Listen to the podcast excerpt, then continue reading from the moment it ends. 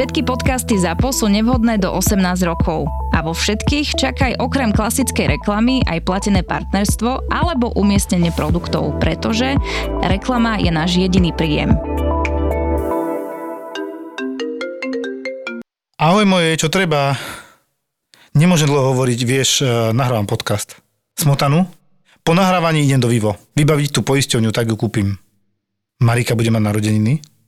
Tak tam kúpim aj nejakú kyticu? Alebo radšej darčekovú poukážku?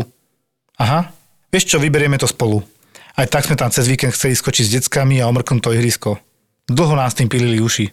Dobre, tak Vivo, vidíme sa, ahoj. Málo kedy sa mi po 13 rokoch praxe stane, že ma už niečo tak vystraší, ale poslal mi náš pneumolog, plúciar, pacientku tak 60 ročnú a ja už mám takú dohodu s pánom primárom na internom, že keď to ide od špecialistu, ktorým teda pneumolog plúciar je, že ide rovno ako.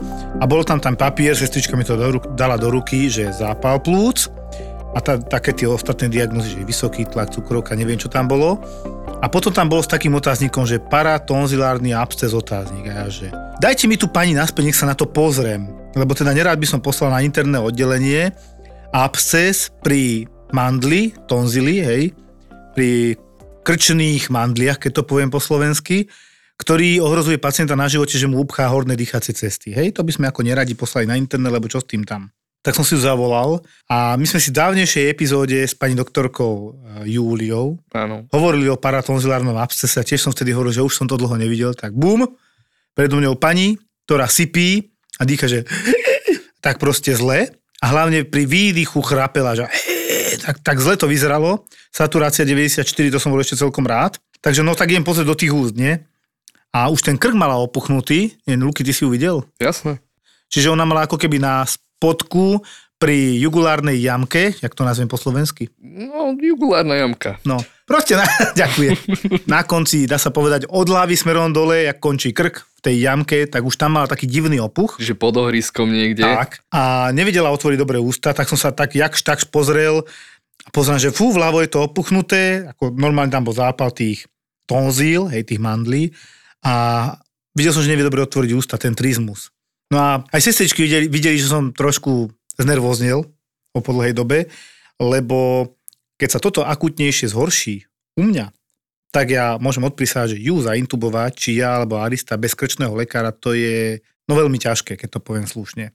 Takže taký trošku strach, že toto až tak ja riešiť neviem.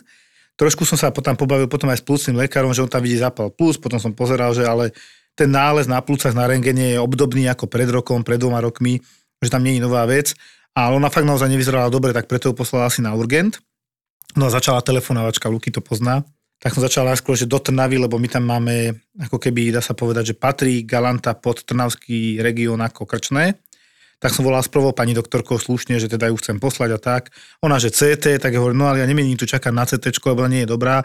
Dal som jej nejaké kortikoidy, že by to trošku odpuchlo. Kanilu sme hneď zaviedli, podali sme kortikoidy, pani aj povedala subjektívne trošku lepšie ale mal som rešpekt, že vybavím sanitku a preklad, lebo je slušnosť to dohovoriť.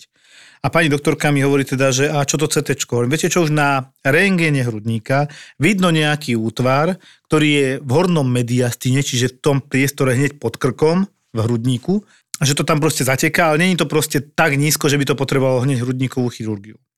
Na to pani doktorka, že ona bola oveľa radšej, keby som zavolal najvyššie pracovisko, tým je otorinolaryngologická klinika Bratislava Antolska, kde som kedysi pracoval, tak som dúfal, že tam stretnem niekoho zo svojich známych, nestalo sa. Kde sa údajne presťahoval aj Ružinov, to som nevedel.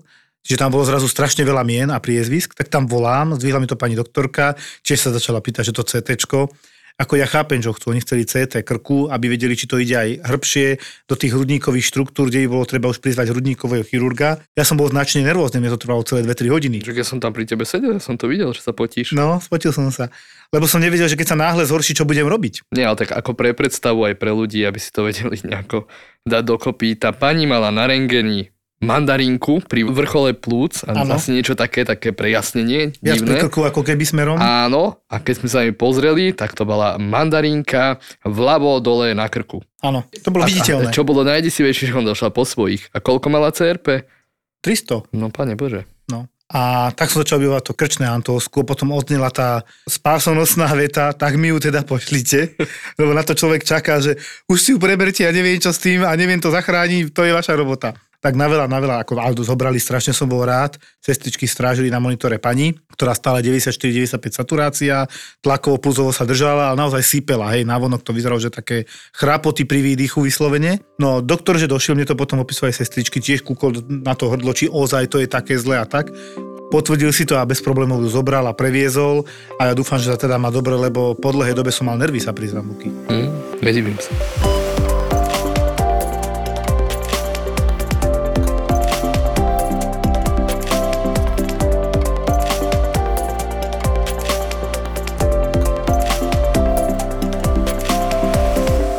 Luky, ty si mal podobné problémy, a nie, nie úplne, že s krkom, ale bá s krkom. Ale trošku hlbšie, v hlbších štruktúrach, ako je e, mandla. Dajme tomu, že z druhej strany krku. Tak. No, lebo dneska sme sa rozprávali na lekárskej izbe. Ja som si spomenul, že už dávnejšie som mal pacienta, veľmi zaujímavého, ktorého mu doniesla uh, e, RZP pre niečo úplne iné, s čím nakoniec odišiel.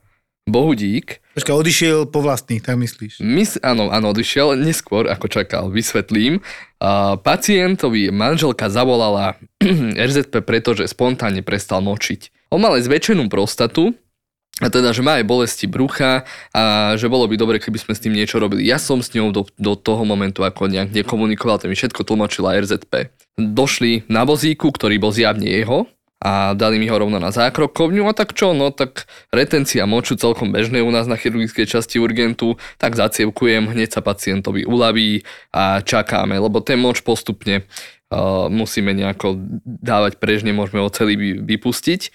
A zároveň sme zobrali krv, pretože mi RZP povedala, že je to napísané aj v papieroch, že ale oni si nie sú istí, či taký už nebol, že on vyzeral taký, že na odpadnutie, celý taký slabý. Ja hovorím, že čo, že môže mať aj uremický syndrom alebo niečo, však ten moč, keď neodchádza. uremický syndrom musíme vysvetliť, lebo Nahrom- nahromadenie splodín metabolitov, ktoré majú inak ísť von močom v krvi. Môžeme tak, to tak... Áno, dobre si to povedal. No, no ako urea močovina po slovensky. No, no, no. A tá je toxická zase na nervy, tak ako na nervy, hovorili, že na plúcach sa to prejavuje na x miestach, človek je unavený Taký rôzne. čudne sfarbený. Áno. A okrem toho teda môže byť malátny, slabý, aj sa môže zadýchavať dokonca. No a tento človek bol malátny, slabý, a okrem toho vlastne nič také nemal. Ale ja som to pripisoval tomu. To, čo bolo zaujímavé s tým pacientom, bola asi jedna z najobťažnejších komunikácií s triezvým pacientom, aký som kedy mal, pretože ten pacient mal, mal CAčko laryngsu, laringu, čiže hlasivky mal kompletne odoperované a rozprával cez uh, taký ten prístroj, čo ti tvorí vibrácie v krku a ty na základe... Ty si to je nazval? Slávik sa to tuším volá. Slávik. Áno. No a vlastne cez toto rozprával a sedel na mozíku a ruky si vedel pokrčiť iba v lakti smerom ku krku. A myslel som, že OK, však dobre, je po nejakom onkologickom ochorení, tie ruky nemusia tak fungovať dobre, lebo Boh vie, kde mal predtým všade metastázy. Nenašiel som staršie záznamy, to milujem, keď dojde komplikovaný pacient aj u nás prvýkrát, však asi poznáš. Teda ja som to napísal, vo, vo výsledkoch nič také absolútne, že nemal úplný základ, sme zobrali, zápal tam nebol, polepšil sa, skonzultoval som s urológom, že dobre, že teraz zajtra pôjde na kontrolu, keď sa takto zlepšil, dali sme nejakú infúziu na zavodnenie, vypísal som papier, že ide domov a voláme rodine, že či si teda oni pre ňoho prídu, alebo máme objednať sanitku a žena mi povie, ako je možné, že ho púšťate domov, však on nevie chodiť. A hovorím, a jakže nevie chodiť? On doteraz vedel chodiť, alebo čo? Však ten vozíček je jeho. Nie, nie, to je vozík od nejakej, nejakej babky alebo koho. Požičaný, a oni si to iba požičali. Vám prečo ste to nepovedali RZP? No lebo jeho bolo primárne ako to brucho, že nevedel močiť. Ja hovorím, dobre, a ešte čo?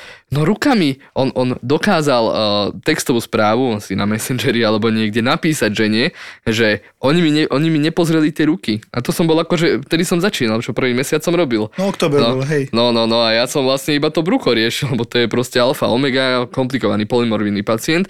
Nakoniec som sa teda dopracoval k tomu, že dáme urobiť CT, čo keď náhodou je porazený alebo niečo, ja si to na triko nezoberiem a dohodol som sa o s neurológmi, že pre istotu dáme urobiť aj CT angio a úplne náhodný nále, že oni mi to CT potiahli od nejakej C6, C5 tuším. Čiže 5. 6. krčný stavec. Áno, krčný stavec a tam mal ischémiu miechy ten pacient. Nedokrvenie časti miechy. Iba nejakého segmentu tej miechy. nedokrvenie. Čo neviem ani, jak je možné, ja som o tom, priznám sa, že asi v živote nepočul, ja si to potom hľadal, ale naozaj, že on mal také prejavy uh, neurologické, že vlastne všetko fungovalo. Cit v dolných končetinách mal, čo som nechápal, a horné končetiny od polky odpálené. Čiže od tých lakťov dole Áno. to nešlo. No, takže vlastne som ho dal do starostlivosti neurológov. Tá miecha bola pravdepodobne to bolo spôsobené v náväznosti na uh, to onkologické ochorenie. On ešte bol ožarovaný do nedávna, mm-hmm. tak možno aj s tým niečo, však na krku mal tumor, tak jasné, že tamto žiarenie prejde aj dozadu. Čo viem, tak o niekoľko dní na to išiel domov ale že či sa to ešte nejako riešilo, či to treba operovať. No otázka bola, či to mal z tej radioterapie. Mm. To je podľa mňa vratné ako tak. Ak to bolo vyslovene, že ischémia, že to bolo upchaté, tak to je problém. Lebo oni tam nevidia, či to je vyslovene upchaté, oni tam vidia iba proste, že toto tu je nedokrvené z nejakého dôvodu. A či tá cieva bola poškodená radiáciou, radioterapiou, alebo bola poškodená kvôli tomu, že sa uzavrela, toto nevieme. Tak a, aby ľudia si to vedeli predstaviť, tá radioterapia je za to moderná, hej, ona sa snaží vyhýbať týmto štruktúram, ale ak má niekto nádor niekde na hlave, v dutinách alebo uh, niekde, tak ten lúč, ožar, ktorý ožaruje toho pacienta, musí cez nejaké štruktúry prejsť, aby ano. podal tú danú dávku. A niekedy to končí tým, že majú parezu facialisu alebo niečo podobné. Tvárového nervu. A tvárového nervu a môže to byť podobný mechanizmus, ale v tomto prípade tento pacient mal aj dedimery zvýšené, čiže zás, z čoho? Zrazenina, zápal, tumor, XY vecí to mohlo byť, čiže nejaké markery nejakej zrazeniny alebo niečoho, že sa deje. No a zároveň tam, e, čuduj sa svete, nemal vysunutú ani jednu platničku. Čo najčastejšie ischemia miechy je spôsobená teda nejakou kompresiou tej platničky. Áno, a to asi tá utlača tej cievy, áno, to rozumiem. No inak je to veľmi raritná diagnóza hlavne. Veru. Veľmi zriedka vidíme takúto diagnózu, takže A veľmi je zase neradi. niečo, čo som ja dlho, alebo možno aj nikdy nevidel. Tak toto poviem. Mm, No ale dopadol vraví, že relatívne dobre bol prepustený domov. áno. Nedávno si ma oslovil, že si mal pacienta s vysokým tlakom, a taký fest vysokým. Koľko Mhm. to bolo? 270 na 210? To je Tak. Čo si s ním robil? Čo som s tým robil? Keď ti poviem, že ten pacient došiel s retenciou, čiže zasa nevedel vymočiť, Natlakovaný? natlakovaný, a neliečil sa na nič, mal sa liečiť na vysoký tlak, lieky nebral, radšej teda popíjal každé ráno, čo sa mi teda priznal. A došiel s tým, že nevie sa vymočiť a je mu na zvracanie. Mhm. Či to bolo z vysokého tlaku, neviem, len pointa je, že on mal uh, jesť tabletky na vysoký tlak, čiže pravidelne užívať, iba že on ráno popíjal, alebo nad ránom a ráno si dal, mal dať tie tabletky, on ich vyvrátil. Došiel ku mne až večer. Odtedy už dvakrát si mal užiť tie tabletky, vrátanie uh, furosemidu, čo späť, že nemal 1 plus alebo niečo také. Áno. No a uh, došiel mi večer s tým, že jediný problém, čo má, nevie sa on vymočiť, znovu zacievkoval som, pozerám na Vypustil. ňo, červený v tvári. To, to bolo jediné také divné na ňom, že prečo som asi dal robiť aj odbery vtedy, lebo to klasika, či má alebo nemá infarkt niečo. A, ale bol červený v tvári a hovorím, to odkedy máte takto? A to som vlastne iba tak od rána mám. Odke, odtedy, od, odkedy uh, si mal dať tie lieky a neužil ich. No a hovorím sestričke, dobre, pacient je zacievkovaný, prosím ťa, odmeraj mu vitálky, že teda tlak, saturácia, pulzy, no a tam to vyskočilo, dvakrát sme to merali, vyskočilo to dvakrát, veriť, aj na jednej, aj na druhej ruke dokonca, že fakt, že rovnaký tlak, čo som bol celkom kľudný, lebo som sa bal, že tam bude zase nejaká disekcia aorty pri takom vysokom tlaku, lebo však tá veľká cieva, keď je natlakovaná, to môže hocikedy No. s prepačením prdnúť. No a t- toto bolo prvýkrát, čo som pacientovi na mojej strane urgentu podával uh, Ebrantil. Na. Intravenózne, na znižované tlaku. Čiže asi jeden z najsilnejších liekov, ktorý máme, Áno. ktorý úplne skokovo, rýchlo uh, dá dole ten tlak a nech sa deje, čo sa deje. No, ja to mám postavené dokonca tak, že keď toto nezabere, ide hore. Na internet teda. Počuj, jemu to zabralo, my sme ho tam nechali asi hodinu alebo dve ešte na pozorovaní. On sa zlepšil. Dokonca došla jeho žena, dala mu lieky na tlak, potom Svoje ranné. svoje ranné, ktoré užil večer a zlepšil sa. Pohode to, odišiel. to bola kombinácia vecí, lebo keď retinuješ, nemočíš, tak ti tiež stúpa tlak, lebo ti, ti neodchádza tekutina, ktorá má odísť. Plus teda asi ani nebol úplne nadšený, že je v nemocnici. No to nie. Popíjal, to si hovoril, nebral lieky. Čiže podľa mňa také nabalenie tých vecí, ktoré zvyšujú tlak a bol takto ohromne vysoký a napriek tomu nemal tzv. hypertenznú krízu. No, áno. A čo To- je hypertenzná kríza? To zase povieme na mojom pacientovi, kde mňa prekvapilo, že aký bol mladý, 50 rokov. Bol taký pevnejší, ale presne tá pletora, tá červen tváre, tá tam tiež bola. Podľa mňa si tiež sem tam dal nejaké to pivko a tak, ale taký slušný pán, ale ten došiel, došiel s tými prejavmi, že hypertezná kríza, tak si aj povieme, čo to je. A ten pán povedal, no nič, točí sa mi hlava, strašne vysoký tlak mám od rána, do toho je mi na zvracanie, aj som raz zvracal a tá hlava ma neskutočne bolí, hej. Jediné, čo mi chýbalo, ešte bola taká slušná bolesť na hrudníku. Teraz sme namerali, tiež 270 na 160-170, ale pán, ktorý sa doteraz neliečil. Mne sa zdá, že v minulosti že nejaký jeden liek mal, ale že nič ako neužíval dlhodobo. A to iba krátko, ako sa povedal tomu šancu a potom asi nič. Ale podstatné, potom sme urobili aj EKG a tam tzv. známky preťaženia ľavej komory. To znamená, sú tam také prejavy na tom EKG, že ja viem z toho EKG vyčítať, že už sa lieči, by sa mal liečiť na tlak, že má veľké srdce, ktoré asi uhýba tomu obrovskému tlaku, ktorý tam je v tých tepnách. A navyše, e, ten pacient mal známky ako keby nedokrvenia srdca, ale to sa tak aj volá, že známky preťaženia ľavej komory. Ja som potom pretlačil na jednotku intenzívnej starostlivosti, že treba ho aspoň odsledovať, lebo ja som mu dal izoket, to je ešte taký, dá sa povedať, upgrade toho ebrantilu, kde som mu dal tiesť izoket, to je vlastne nitrát, to, čo má rozširovať cievy, on sa to dáva aj na bolesť na hrudníku. Čiže to isté, čo si infarkt. babky dávajú tie nitroglyceríny, keď tak, majú to je podobné, bolesti. ale toto ide do žily normálne, mm. hej. Čiže to, čo si dávate pod jazyk, alebo sprej, alebo tabletočku, keď vás boli na hrudníku a vysoký tlak, tak toto je obdobné, ale je to také naše medicínske, lekárske, že do žily a vieme si to aj nadávkovať, že ako rýchlo a tak. A to som mu dal stiesť normálne asi 20-30 mg za relatívne krátky čas. Pomohlo? A pomohlo, ale stále to nebolo ono 170 na 100 a on sa necítil dobre tak hovorím, no už keď to je takto a malo by, malo by to tiesť dlhšie, tak jedno podľa mňa na intenzívku, na monitoring. Čo aj teda bolo, my sme si ho prijali a super bolo, že nejaké 2-3 dní a nakoniec išiel domov nastavený na liečbu, len potreboval taký ten impuls na začiatku dostať to do žily a trošku to stlačiť dole. A to som mu skúšal aj ja Paurín, čo dávam, že ukludniť vystrašeného zajaca, to ja volám, lebo niektorí pacienti majú ten vysoký tlak ako takú nadstavbu, ale oni nemajú tie prejavy hypertenznej krízy. To je v podstate syndrom, súbor príznakov, kde to má svoje prejavy. To nie je len vysoký nameraný tlak a idem sa zblázniť. Áno, lebo treba si povedať, že toto je presne to, čo sa, čo sa my pýtame pri dverách tých pacientov. Čo je? Áno, čo vám je? Ja mám strašne vysoký tlak. Koľko máte tlak? 180 na 100 príklad, hej. Áno.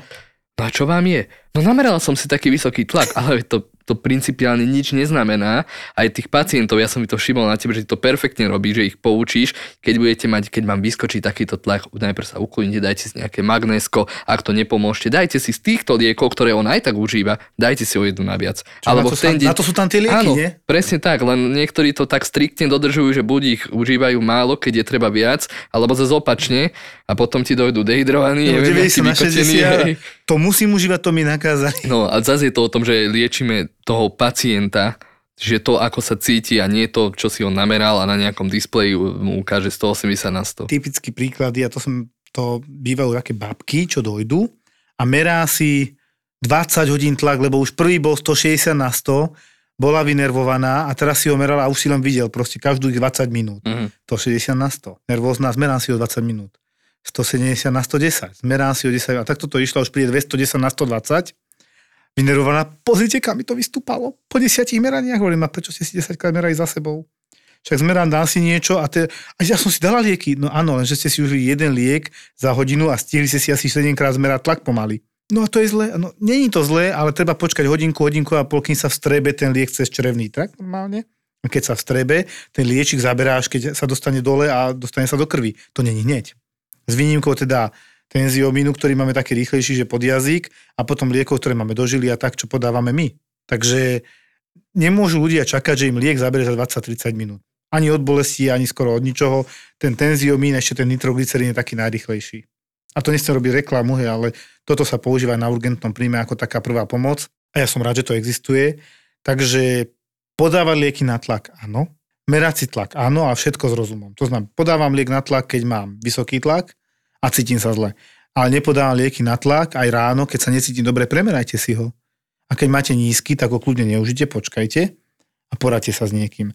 Alebo, keď má zase vysoký, tak ho normálne užijem a keď treba ešte pridať, tak pridám si jeden liek navyše. A väčšina má napísaný taký podľa potreby. Čiže hypertenzná kríza ako syndrom je súbor príznakov, ktorý sprevádza veľmi vysoký tlak, ale je vám naozaj zle.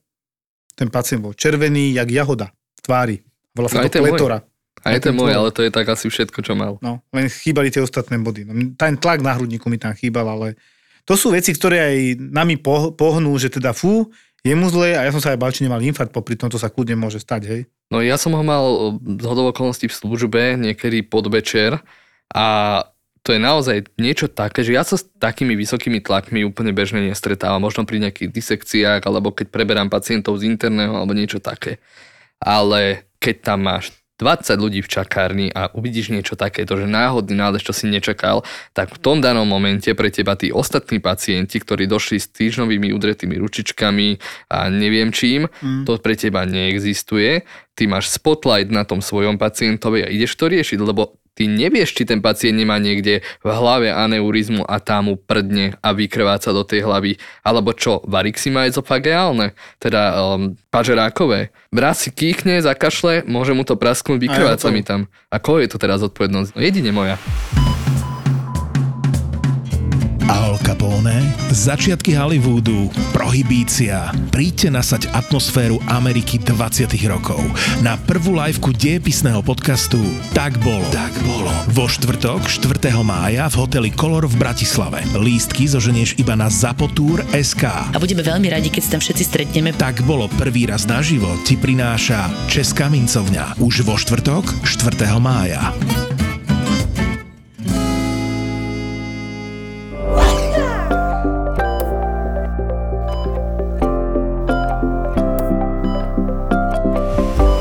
Ja myslím, že som to ešte nespomínal, alebo keď tak strašne dávno, iba okrajovo, e, ako mi je strašne lúto, keď napríklad som mal 88-ročnú pacientku ešte strašne dávno. To som začínal pomaly na urgente, mal som službu 24.12. Staršia pani teda, výrazne staršia pani a vysoký tlak. Normálne brala lieky, napriek tomu vysoký tlak. Že to bolo niečo pred zvesťou, to som v tej chvíli nemohol tušiť a ja som si ju poliečil, dal som jej 2-3 liečiky, 140 na 80. Taký som bol spokojný, posielal som mu domov, pekne si dáte večeru s rodinkou a tak. Dobre bolo. Dve hodiny ráno, sanitka. Donesla pacientku, že s porážkou, pretože keď sme to prebrali všetci urgentiaci normálne všetko. A teraz pozerám, poklesnutý kútik, e, jedna strana teda oslabnutá, už si teraz nepamätám presne ktorá, ale nepodstatné. Ale čo mi prišla až slza na krajičku, hej, 24.12. vlastne už 25.12 o druhé ráno. A to tá babka, čo som jej lieky na zníženie tlaku a znížil som. Čiže ju porazilo a ja som mal v tej hlave teraz to, tie pochody, vieš, že Ježiš, ja som jej znižil tlak, tam tá nejaká cieva, ktorá nebola dobre dokrvená, tak ten, to zníženie tlaku dorazilo, ja som mal strašné výčitky. Ale potom mi presne pán primár, ktorý tam pracoval vtedy a teraz je na neurologii primárom o to. A hovorí, že ale ty si neurobil nič zle, ty si nemohol vedieť, že ona tam toto má prichystané. To by sa stalo o 3 dní, o 5 dní, o týždeň, o 5 týždňov. A preto tam my píšeme pri náhlom zhoršení kontrola u nás i hneď. To je presne toto, to je tá náhla príhoda. My nevieme, čo máte v hlave, nikto z nás to nevie. Vieme to chvíľu, keď vám urobíme nejaké zobrazovacie vyšetrenie, ale aj to platí tak maximálne na rok, čo tam v tej chvíli je. My máme pacientov po infarkte, ktorí sú poriešení a osobne som zažil, že vynechal lieky a on má tzv. reinfarkt, že sa mu znova upchala tá cieva. Lebo na to sú tie lieky, preto ich treba brať. Ja som si aj povedal, že dneska si Luky povieme trošku, že čo naozaj, kedy naozaj musíte, že musíte volať. Ja som mal teraz aj na Veľkú noc stretnutie s veľkým počtom z rodiny, tak ako sa to asi robí, že sa na Veľkú noc všetci stretneme a už nie je teda žiadna karanténa, tak sa teda slušne stretávame.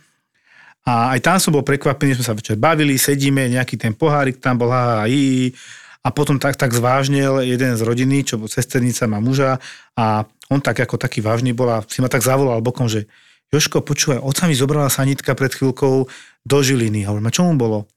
Vieš, čo sa ti týždeň stiažoval, že ho boli na hrudníku. A ja som si tak pleskol po čele, že no však on bude mať možno infarkt, nie? A to hadam nie. Prešla hodina, Joško, nezavoláme tam? Tak zavoláme tam. Tak som si našiel na Google normálne číslo, volám do Žiliny, dobrý deň, doktor taký a taký, že by som sa spýtal na príbuzného, len teda sme tu teraz ako rodina. No, on išiel do Martina, to bol infarkt. A ja že, hm, týždeň bolesti na hrudníku. Vieš, ako mi to bolo ľúto, že vlastná rodina toto neovláda, keď si to tu hovoríme. Starší pán, áno, fajčil kedysi 20 rokov, teraz už nefajčí, ale tá bolesť na hrudníku intenzívna, nezdá sa vám ten príbuzný, tak mu povedzte, nech k lekárovi aspoň k tomu lekárovi, keď si už nezavolal za týždeň sanitku. Ale to je tak vo všetkom, že čím skôr tí ľudia dojdú, tým väčšie možnosti ten lekár má. Lebo ľudia si to predstavujú veľmi jednoducho. Je ti niečo, pôjdeš na urgent, alebo teda k lekárovi, dostaneš zážačnú tabletku a budeš zdravý. Mm. Ale, ale počkaj, ono je to čiastočne pravda. Vo veľa prípadoch to naozaj tak funguje, že fakt, boli, máš bolesti na hrudníku, prečo? Lebo máš vysoký tlak, dostaneš tabletku, znížime ti ho asi v cajku. Viac menej, treba chodiť na kontroly. Ale keď ťa bolí na hrudníku týždeň, ako v tomto prípade, máš už infarkt alebo niečo možno ešte horšie, tak čím dlhšie človek čaká, o to drastickejšie veci od, veci od lekárov môže čakať a o to viac horších správ. My si musíme posypať trošku aj popolu na hlavu, lebo niekedy to je nami zdravotníkmi a ja sa za to nehambím, že aj my sme prepracovaní. Ja tu mám teraz to tričko, že always tired, hej, tak, tak niekedy vyzeráme. I taký vtip, že keď prídeš na urgent, tak buď si tam príliš skoro alebo príliš neskoro a není stred. No, máme aj ten stred, jasné, že máme aj ten stred, keď prídu adekvátne, my sa sprosto povedané tešíme, že prišiel správne, je indikovaný, pomôžeme mu, poliečíme ho. Ja som neraz povedala, že to sem patrí pre Boha. Aj mám pani teda napríklad s tým paratonzilárnym abscesom ona, že prepašte, prepašte, že otravujem, tak to ti to povie. Pre Boha, že vy ste vážne chorá, vy neotravujete toto tu my musíme riešiť. Vy ste tu úplne správne, len teda potrebujete krčného lekára, ktorého ja vám tu v tejto chvíli neviem poskytnúť. Na to máme nejaké systémy, zdravotné mechanizmy, čiže prevozy, ktoré vás vedia dostať tam, kde to dostanete, tú zdravotnú starostlivosť, ktorá je špeciálna. Takže ja súhlasím, treba chodiť na ten urgent, keď je to také akútne, lebo že máme aj pacientov, ktorí boli na hrudníku a boli ich každý deň, každý týždeň, chodia sa nitkami a už tak aj povie, že tak, také už polohypochondrické, ale ja im aj poviem vždycky, že pozrite sa, není to infarkt, tešíme sa, nech vás vidí kardiolog, nejaké vyšetrenia. Oni tam ale nepôjdu a zase prídu na ten urgent. A potom vidíš šiestýkrát, nemá žiadne iné vyšetrenie, ktoré ja neviem urobiť na urgente. Echo na urgente napríklad spraviť je dosť raditné, hej, problematické. Potom na urgente robiť nejaký, nejakú kontrolu 24-hodinové EKG tiež nevieš. My môžeme aj každého príjmať, keď sme pri tom, ale kde by sme skončili. Teraz cez Veľkú noc, keď som slúžil v sobotu, my sme mali príjmy, väčšina bola, že kto sa bude o ňu starať. Že také Nebolo sociálne. plno, také polosociálne hospitalizácie. Bola to napríklad jedna z nich cirhotička, alkoholička, bola chorá, ale výsledky mala dobré, respektíve stabilné, hej, mala vyššie pečeňovky, ale to ju nejako neohrozovalo na živote, lebo to bolo to naše GMT enzym pravdy, ako ho ja volám, ktoré pri tom pití bude vysoké a ty príbuzní, a čo my s ňou budeme robiť, čo my s ňou budeme robiť? No starať sa o ňu tak potom slúbili veľmi, že dobre, oni potom pokúsia sa umiestniť hneď po sviatkoch a tak, len takto by tá nemocnica nemala fungovať, lebo potom naozaj nebudú miesta pre tých naozaj chorých. Len v tej chvíli to nebolo také zlé, ako počtom obsadených lôžok. Najväčším problémom nášho urgentu a teda urgentov vo všeobecnosti je to, z môjho pohľadu, tu krátko robím, ale to, že pacienta si nedovolíš odmietnúť. Nie, že ani nemôžeš. Jasne, nemôžeš, ale ani nedovolíš, lebo nikdy nevieš, čo za tým bude. Ale pacienti túto vec, a hovorili sme to tu už viackrát, využívajú. Ja som teraz slúžil v nedelu a o druhej v noci non-stop chodili brucha, bola veľká noc, takže brucho, brucho, kolíka, kolíka, žlčník, žlčník, hej.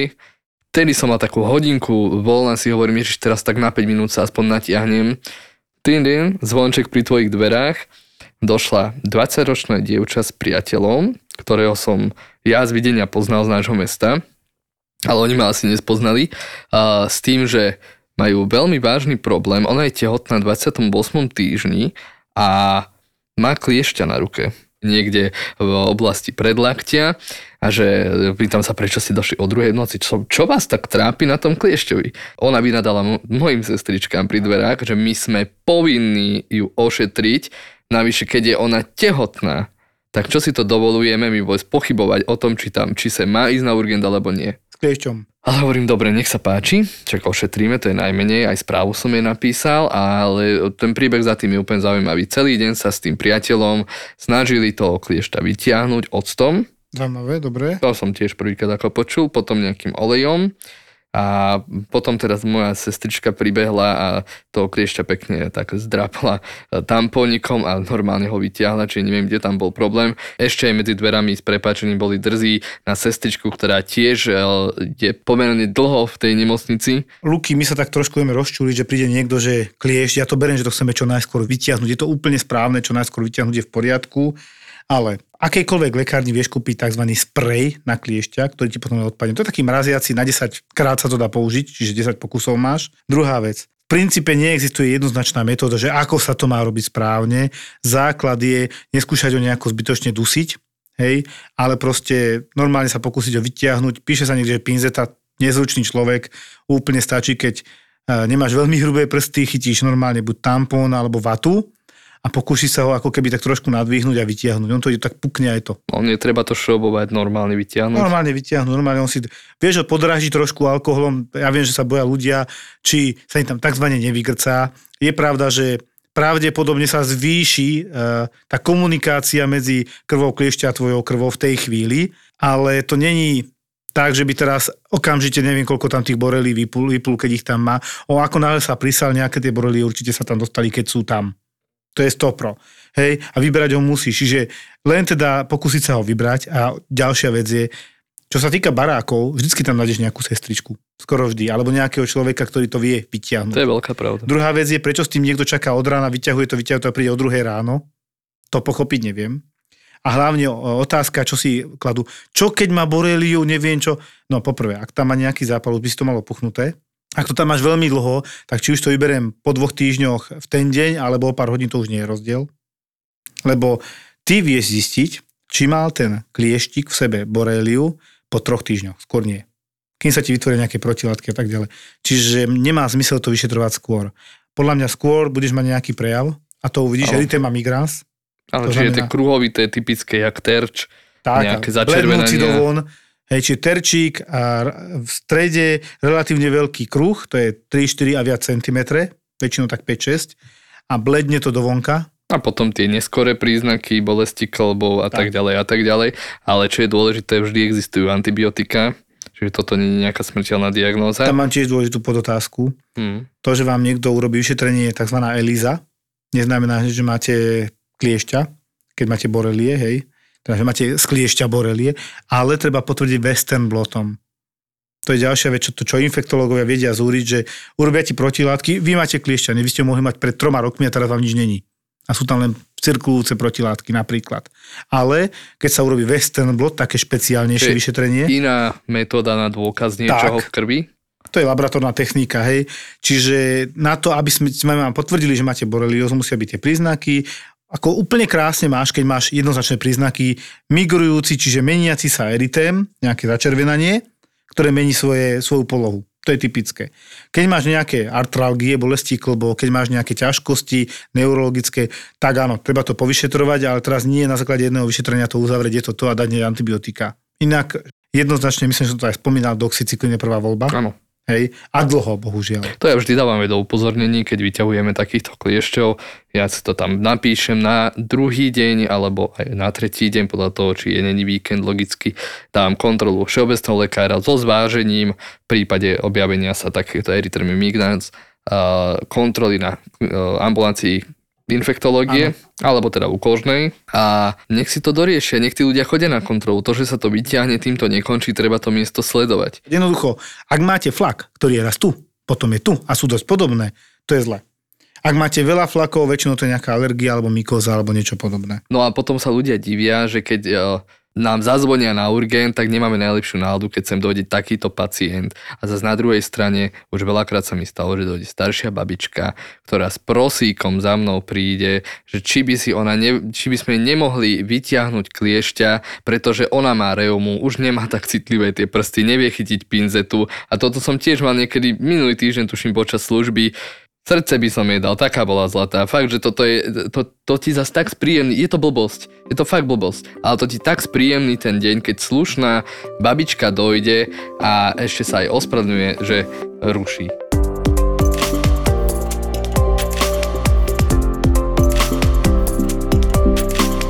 Za predminulú službu som mal takých dvoch kurióznych pacientov. Dokonca troch som mal pacientov, jedného ešte z interného, bol to nejaký dom sociálnych služieb pre deti, kde v tom istom čase sa konal futbalový zápas a zároveň ten rozhodca, ktorý bol ten opatrovateľ alebo vychovávateľ, v tom istom čase dostal infarkt a doniesla ho RZPčka na Joškovú ambulanciu. A v tom istom čase sa dieťa zrazilo s druhým dieťaťom na e, tom ihrisku futbalovom a malo asi taký otraz mozgu, aký som ja v živote nevidel, že to dieťa začalo rozprávať, ako sa volá, prestalo pri svojom mene a začalo plakať, lebo si nevedel spomenúť. A to, že dieťa. Hovoríme o dieťati, ale 17-ročný chlapec. Že normálne on nevedel, kde je, čo je.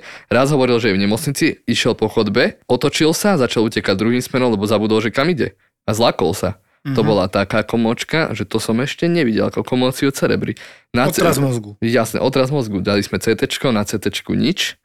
Medzi tým, áno, medzi tým už ten uh, opatrovateľ dorazil do kardiocentra so STEMI a na všetky decka, ktoré tam boli, nejakých 10, tak ostal druhý opatrovateľ, ktorý uh, musel objednávať taxíky pre ne, lebo tie všetky tam čakali. Ja nemal kto s nimi ísť preč, teda naspäť. Áno. No a potom som mal ďalšie dieťa, ktoré vyzeralo ale že úplne že neurologicky, že nič, by si povedal, nič sa mu nestalo, len si udrel hlavu, takú typickú detskú hrču malo, 8-ročný chlapec v prievode matky, hrča nad uh, pravým okom, Mhm. aj som mu potlačil to hrču, au, au, bolí, ale že matke sa nejako, že nezdalo, lebo že je taký, ani neplákal a moc je taký ako keby bezcitný.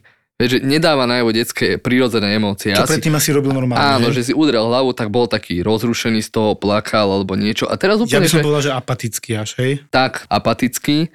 A v tomto prípade hovorím, že ale keď už má nejaké takéto príznaky, že nezvracal, hovorí, že je mu tak divne, takže súhlasili by ste s CT, lebo to sa ja vždy pýtam matky, či súhlasia, alebo nepaušálne to CT nedávame deťom, väčšinou stačí rentgen a odsledujeme si ich. Ona povedala áno. Dobre, že som tak urobil. Mal som službu s pani primárkou z radiológie, ona mi dokonca dala dorobiť aj 3D rekonštrukciu lepky. To dieťa malo zlomeninu lepky, Normálne u detí vidíme tzv. fisúry, čiže nejaké naštrbenie tej lepky alebo prasklinu inak povedané. Niečo, V no. tomto prípade to bola lepka preliačená ako pingpongová loptička Ježiš. nad okom a odtiaľ išla fisúra, alebo teda lomná línia za okom, čiže v očnici, až niekde na hornú čelusť, čo nemal ani modrinu na sebe. Proste naozaj, že tam bolo len nejaký opuch okolo oka, vôbec zle nevyzeral a urobila mi 3D rekonštrukciu. Určite ju niekam pridáme na Instagram doktor ma Filipa Official, na Toldo ju pridáme a to si musíte pozrieť. Máme 3D rekonštrukciu, 3D točiaca sa detská hlavička, ktorú som v momente konzultoval s detskými kramármi. To malo kedy uvidíš niečo také. Že je tam reálne diera v hlave.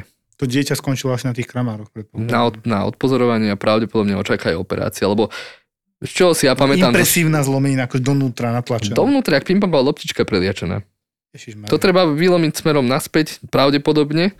No a okrem toho teda bolo popísané, že uh, má tam aj zakrvácanie do sinusov, čiže do, dutín. do, do dutín čelových a má prakticky tvár na polku rozlomenú, inak to povedať, ja neviem. Zlomená detská tvár. Mm. Ja mám takú poloveselú príhodu, keď som tiež ku tebe tak zašiel a riešil si tiež nejakú mladú so suspektným, taká 12, 13, 14 najviac mala, rodičia takí vystrašení okolo nej behali a tiež mala úraz hlavy. A ty si hovoril, zatiaľ to nevyzerá ako teraz mozgu, ani nevracala, ani nič, tak som šiel ja za tými rodičmi ich Mm. upokojiť, že určite nemá ten otraz mozgu. Viete, čo zatiaľ nevyzerá, ani nevracala, ani sa ani netočí. Pamätám. A ona sa tak pozerala na mňa a už videl som, že sa jej kríži a oči, iba, že blá. berem späť, že toto sa naozaj vyvíja v čase a v priestore. Áno, áno, toto by človek nepovedal, že ako náhle to môže prísť takáto nevoľnosť po úraze hlavy. Bez varovania. Bez varovania to ona sa rozprávala s tebou. Ja Áno. som sa medzi dverami som akurát vchádzal do miestnosti, on sedel na posteli a zrazu mi to pripadalo jak projektil bez vrácania. Áno. Také, čo je pri pilorostenóze, to majú malé deti pri zúžení dvanáctníka.